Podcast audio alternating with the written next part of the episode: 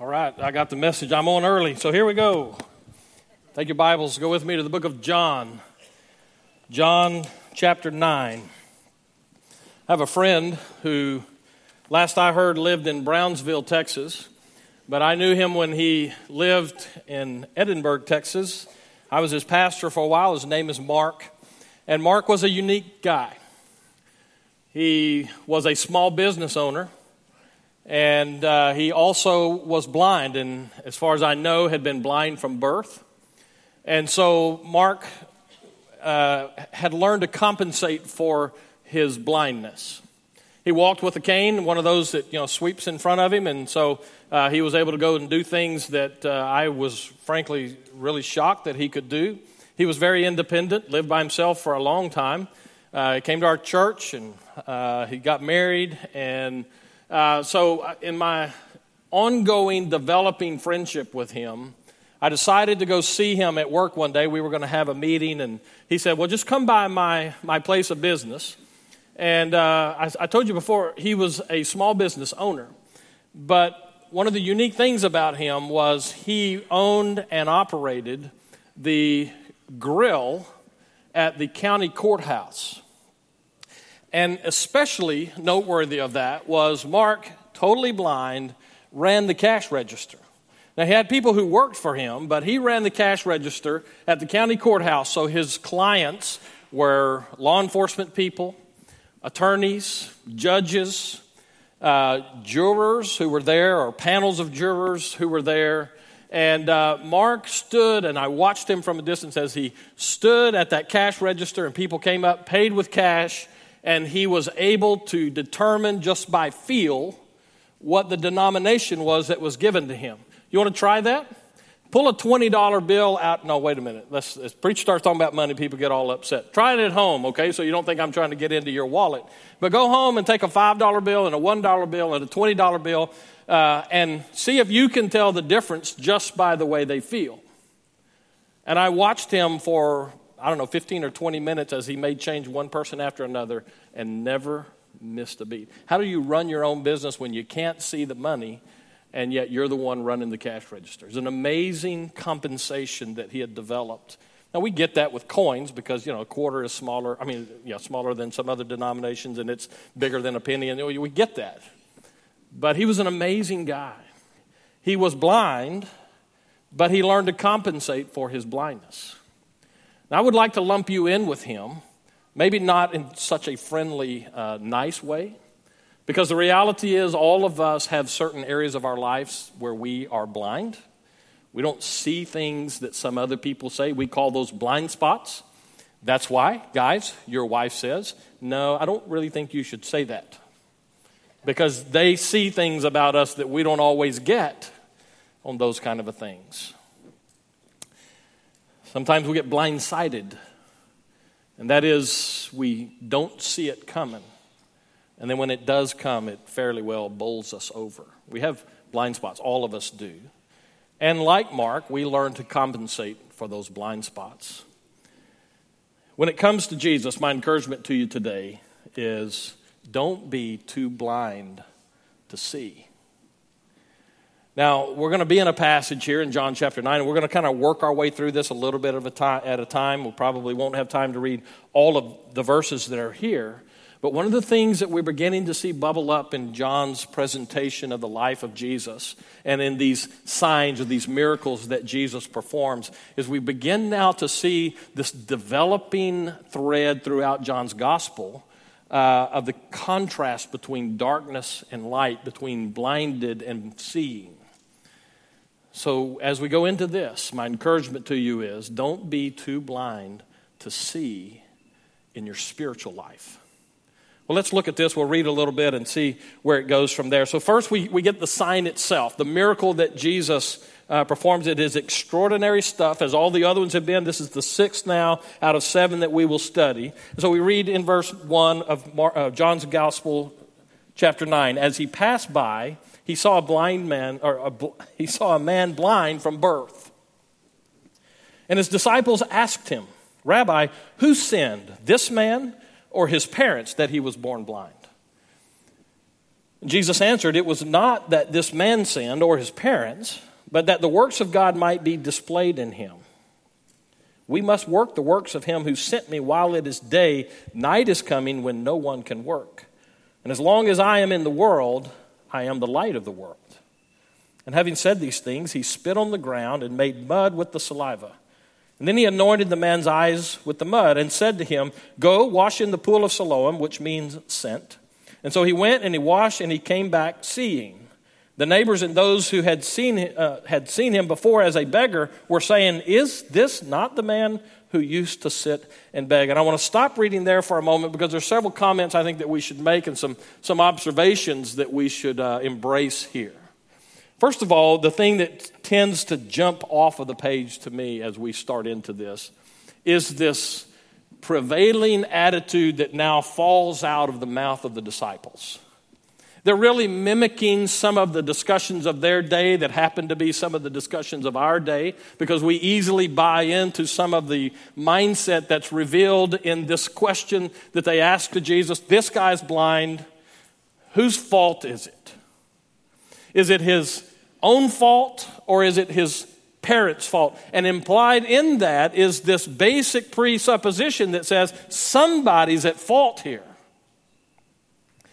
I think we need to kind of catch that for what it is. And that is this essentially an accusation against God. It reveals something to us about their perception of God. Because if the question is when, let me put it in our terms a little more, uh, uh, a little more homey for us. If the perception is that when something bad happens to me, that God must be punishing me, that is a reflection on the character of God. We have a lot of people who believe that as they go through their lives when bad things happen, somehow they're at fault. It's that whole idea of consequences pushed beyond a good theological conclusion. Now, I'm going to be the first one to tell you that consequences is a very real, a very real situation. It may not be in some of the families that you school teachers have to teach their children, but consequences is a big deal in life. As one guy said to me one time, he was an alcoholic. He came from a family of alcoholics. His kids had drug abuse problems. And he said this to me You know, Mark, God will forgive you of your sin, but sometimes your body won't.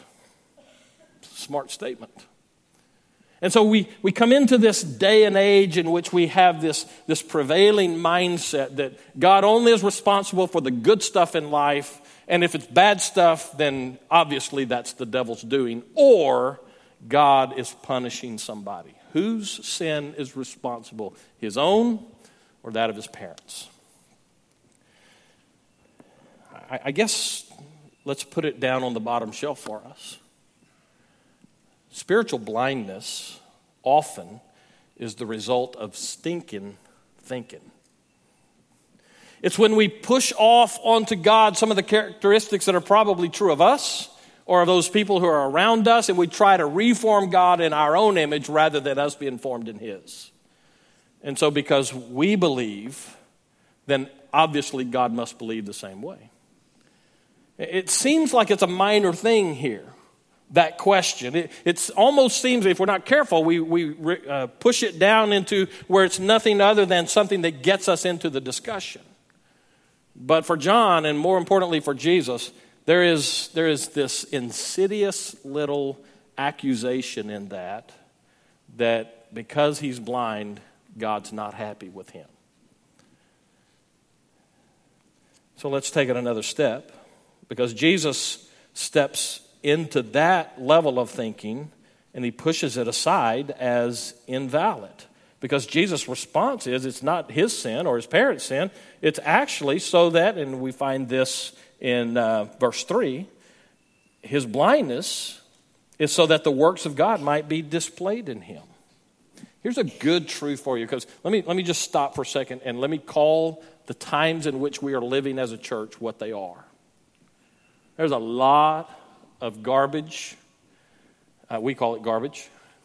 A lot of stuff going on out there that we deem to be catastrophic. We have family members with grave health situations, some of us. One of the uh, members of our church died suddenly yesterday. one of those things that, that we hear that and we see that, and it causes us to step back and, and it throws our equilibrium off spiritually and otherwise. As I said last week, there, there's that disorientation that comes to us in life. And those crises and those catastrophes that come at us, often we get to those points and it causes us to shrink back in and to, to pull in and, and to just kind of try to weather the storm in that. But let me tell you what Jesus is saying to this guy here. The catastrophe of this guy's blindness from birth is an occasion for God to receive glory. Okay, I know I need to explain that a little bit because even coming out of my own mouth, that might sound like it's a little bit cruel of God. You're saying, preacher, that this catastrophe that's happening to my family member, God is going to get glory out of that, and that makes it okay? Well, I think we need to be careful uh, that we don't do the same thing that those Jewish disciples were talking about in the previous verse that we just got through talking about, and that we don't somehow paint God into a character fault corner with the way we respond to these things. Here's what I think Jesus is really saying to them The reality is that this guy is born blind, he's been blind uh, all of his life, and that today gives the occasion for God to receive glory. Jesus is not assigning blame to this, but he steps into the need and he says, I have a solution.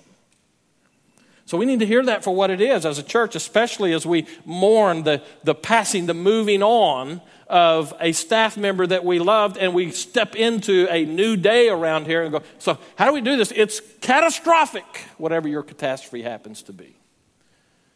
So, hear the words of Jesus to his disciples God can receive glory out of anything that I call a catastrophe. God is never limited by what I consider to be a crisis.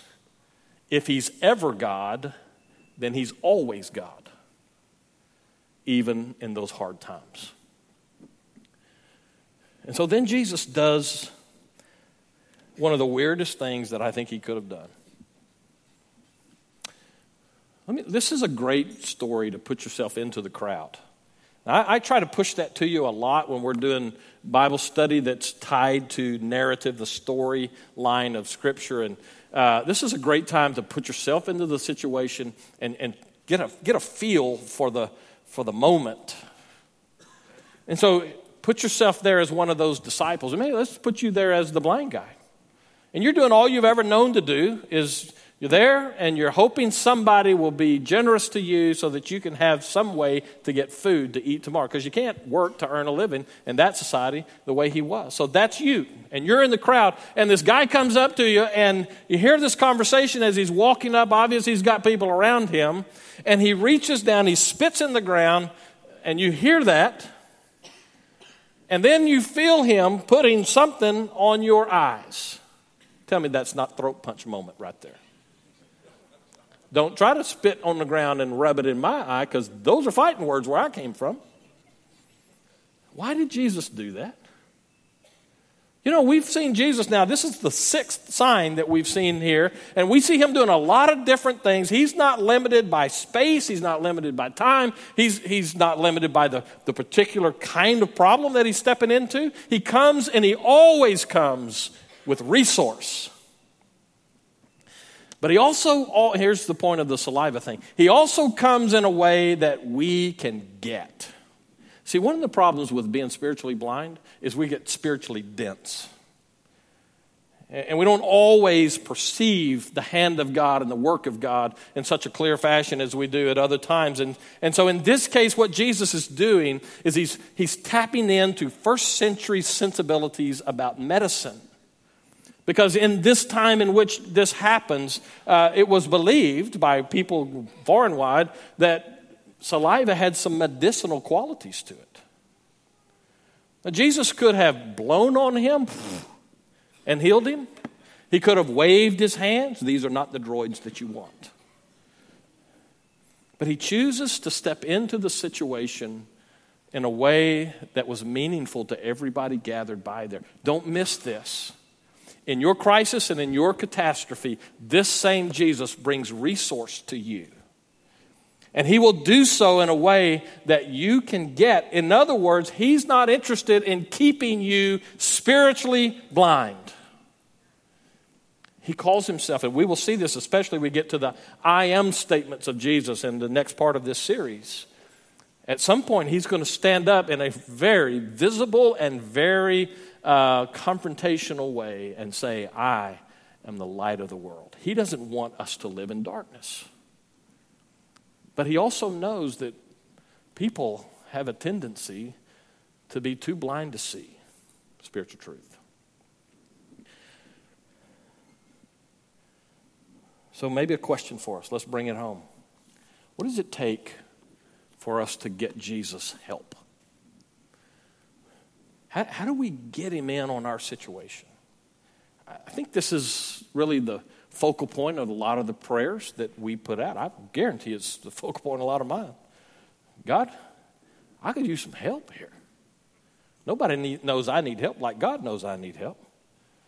But why then is it that we go through times where it seems like He's not interested in helping? And see, it's in those times when God seems slow to react to our panic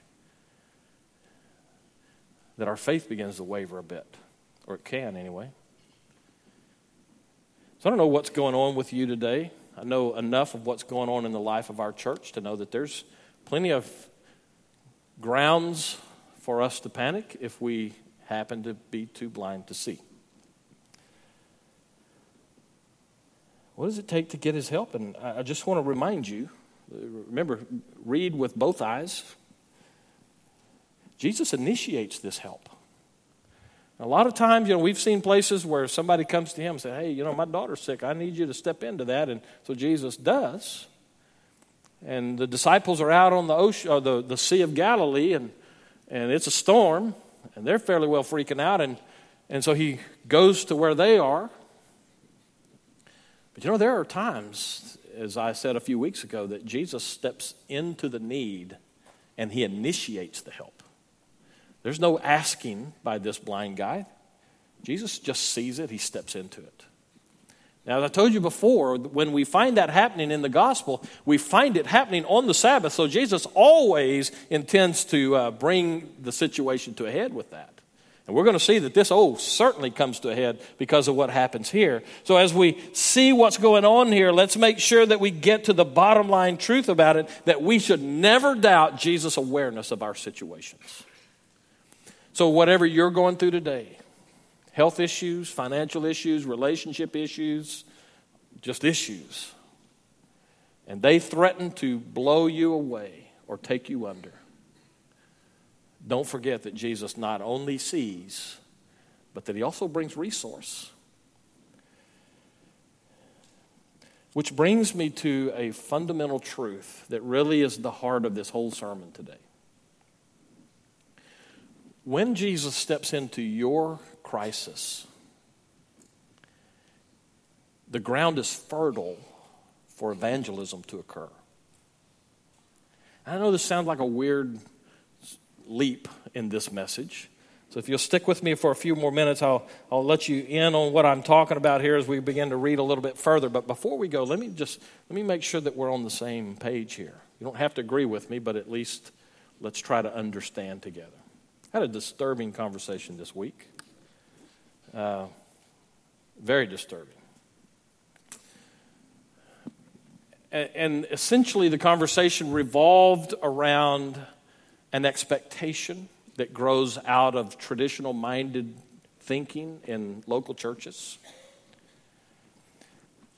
And this individual was concerned about the church in which uh, they were a member and the fact that, in his own opinion, which was actually turned out to be an ill informed opinion, or uninformed maybe, uh, but the accusation was that because that church wasn't baptizing, like we did this morning, and we'll do again in a little bit, that church wasn't baptizing, or at least he didn't think they were. And so his conclusion was that it's because the staff, and particularly the preacher of that church, was out of line. So let me do what we did with the disciples here. Get behind that level of thinking because, by the way, that is one of those common levels of thinking that went that the Baptist churches of our time went through this long period where it was come in here evangelism. In other words, I'll get all my friends, we'll bring them to church, and our preacher, who is our spiritual sniper, he'll kill them for Jesus. You know what? And here's what I told that guy I said, Your thinking about that kind of evangelism is not New Testament thinking.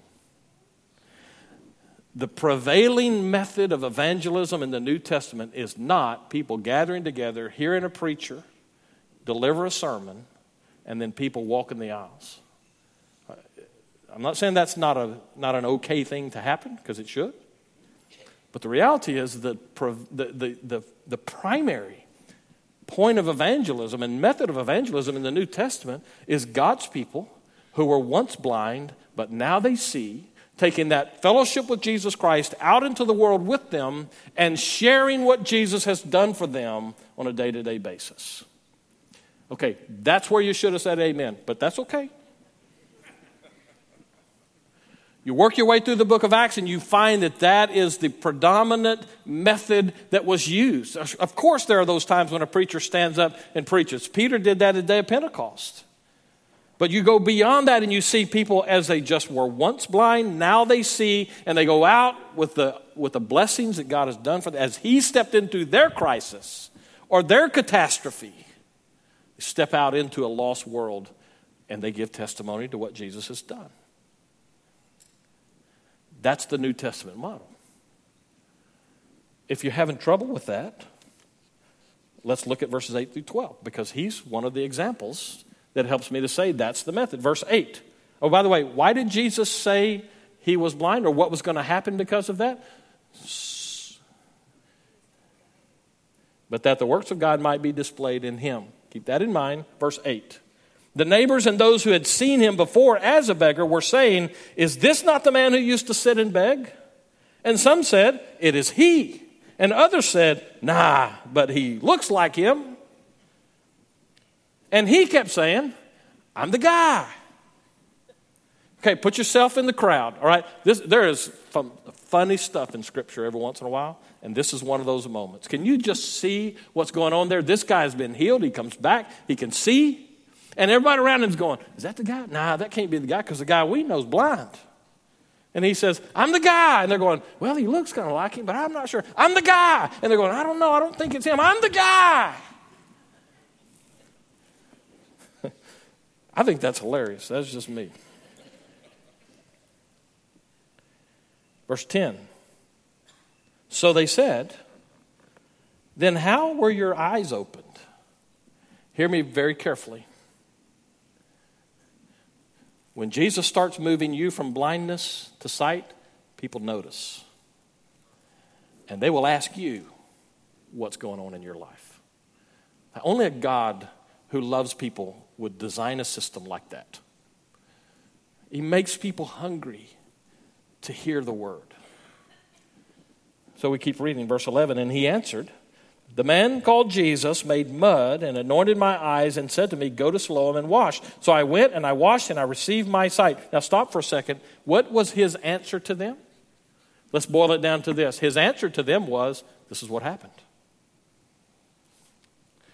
You don't have to have 15 points of an evangelistic encounter in your pocket. You just have to tell people what Jesus is doing in your life. That's all he did. This is what happened. and they said to him, verse 12, and they said to him, Where is he? And kind of the idea here is, well, maybe he'll do something for me. Hey, you know what? It's exactly the right response.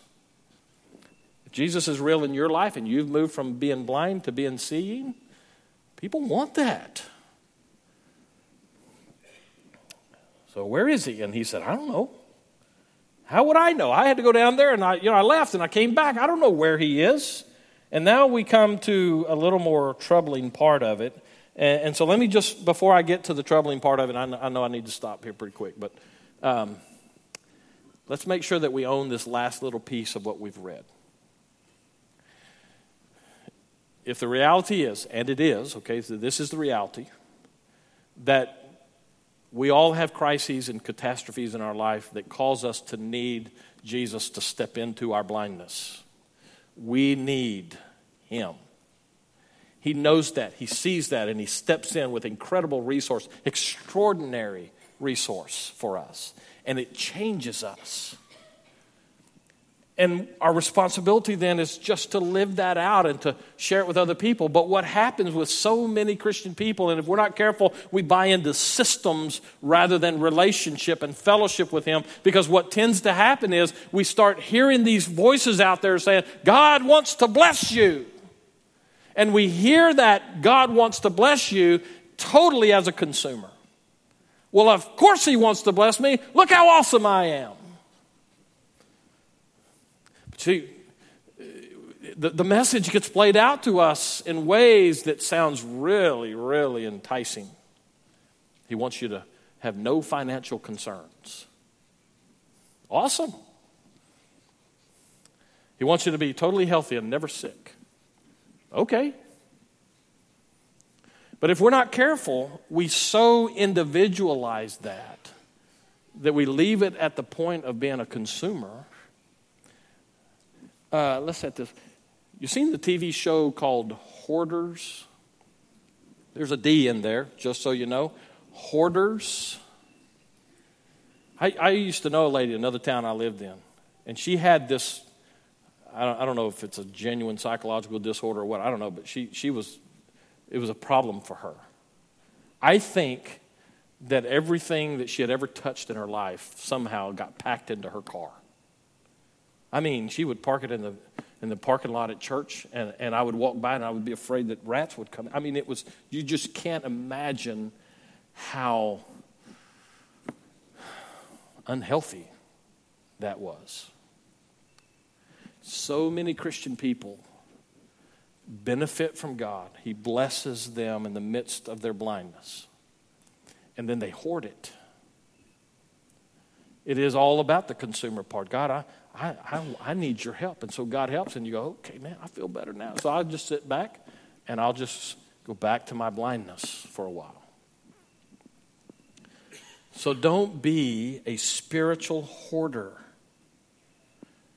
Say it a different way. Don't squander the work of Jesus in your life because we're called to be ambassadors for Christ. We're, we're no different than these disciples to whom Jesus would say, Okay, I'm going home now for a while. You guys are in charge. So that consumer orientation causes us to kind of retract in. And we appreciate what Jesus does for us, but it doesn't really go much beyond our own consumptions. This guy is a model for us. Jesus tells him up front, this is so that the works of God might be shown in him. And so then he shows them and he starts verbalizing what Jesus has done in his life. Uh, so let me let's take another step here and look at some of the spiritual blindness that surfaces in all of this. I'm not going to have time to do justice to it, but we'll get what we can here in a few minutes. We begin reading again in verses 13 through 17. And here's the spiritual blindness cause in this little section it's religion. Verse 13. And they brought to the Pharisees the man who had formerly been blind. And now it was a Sabbath day when Jesus made the mud and opened his eyes. And so the Pharisees again asked him how he had received his sight. And he said to them, He put mud on my eyes, and I washed, and I see. And some of the Pharisees said, This man is not from God, for he does not keep the Sabbath. Here, the insert holier than thou tone of voice here. This man can't be from God. He violated the Sabbath. But the others said, now here's more funny stuff. But others said, How can a man who is a sinner do such signs? In other words, they're not totally blind, some of them. Oh, by the way, do you see how the blindness shifts now? No longer is it blind from birth, now it's blind from religion. And they could not see the work of God because it did not fit their construct of religion. Because we all know that God would never do anything to help anybody on the Sabbath. Or at least that seems to be their opinion. He doesn't keep the Sabbath, that's their sticking point. And therefore, the uh, summarization of it all is that he must not be from God. And in the midst of it, they miss the hand of God. There was division among them. Verse 17 So they said again to the blind man, What do you say about him, since he has opened your eyes? And he said, He's a prophet. And the Jews did not believe that he had been blind and received a sight until they called the parents of the man who had received the sight. And I'll pick up reading there in just a second, but let's make sure we get this part of it. So now they go, they go to the guy. They, they can't believe it. The, the religion says that can't be. So they get testimony from him. And he says, He did it. I'm the guy. And now they have to change the argument. Their, their religion isn't holding up under the reality of the moment, and so they change the argu- argument just a little bit. So here's a good thing to remember we have ways of setting up shop as churches and as Christians that show that we prefer blindness. We, we have our religious activities that we fall into and that we adopt, and some of those just kind of like the way we go to work, we do it and we don't have to think, we don't want to have to think about it all the time, and so it just kind of works out that way. But, but the reality is that those are shortcuts.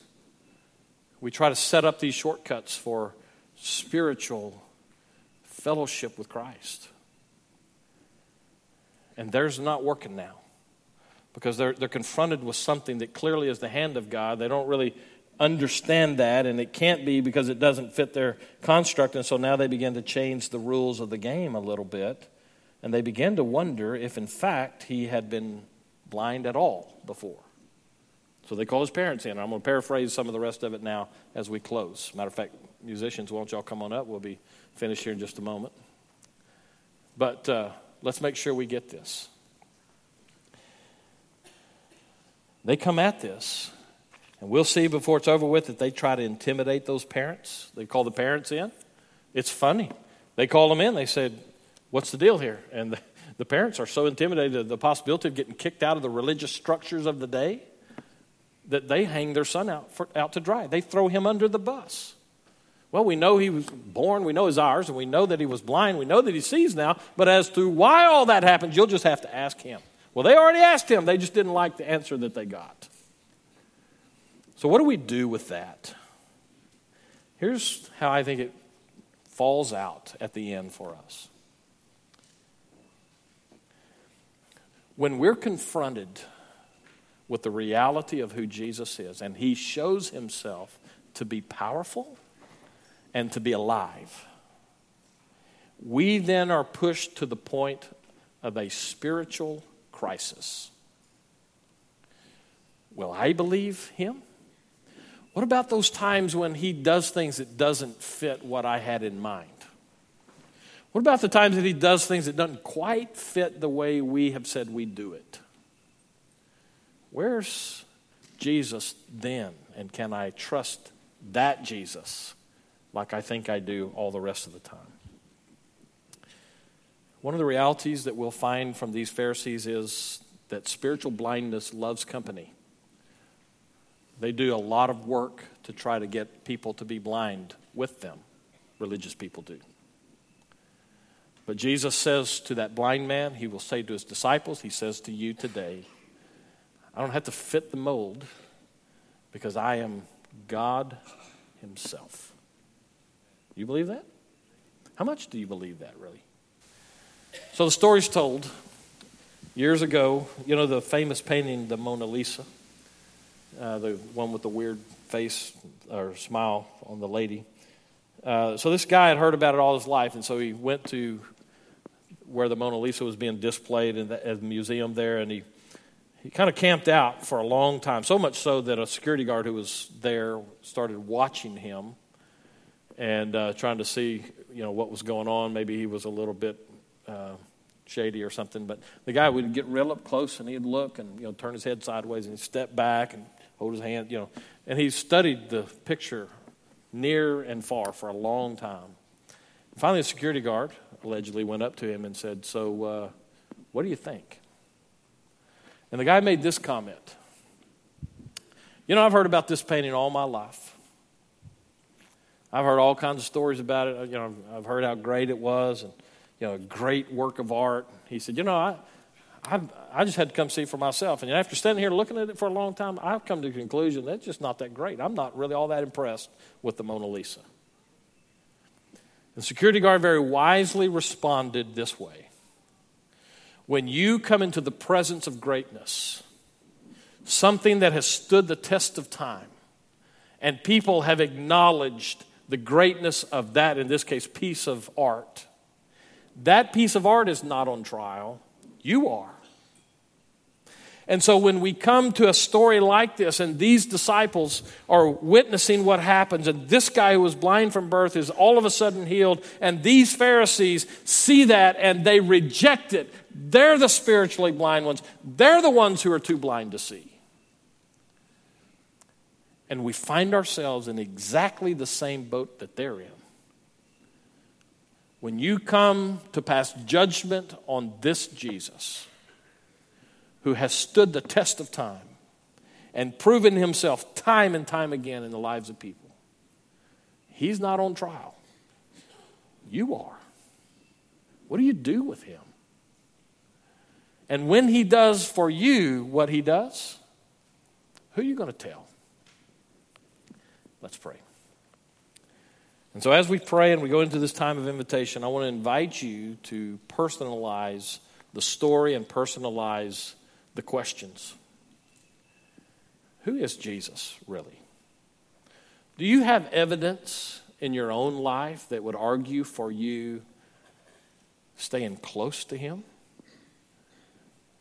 Or do we hold Him at a distance? When it comes to your own personal blessings or God has blessed you, are you using those to share with other people? or do you just hoard those internally?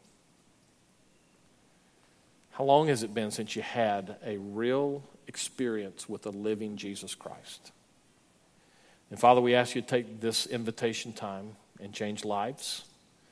Whatever is the need in the lives of your people gathered here, we pray that you would have freedom to work in their lives and that each of us would have the honesty and the courage to allow you to speak truth into our situation and that you would show us those places where we are blinded and where we are offered sight today. Change us. We pray that you'd take this time and use it for your glory in Jesus' name.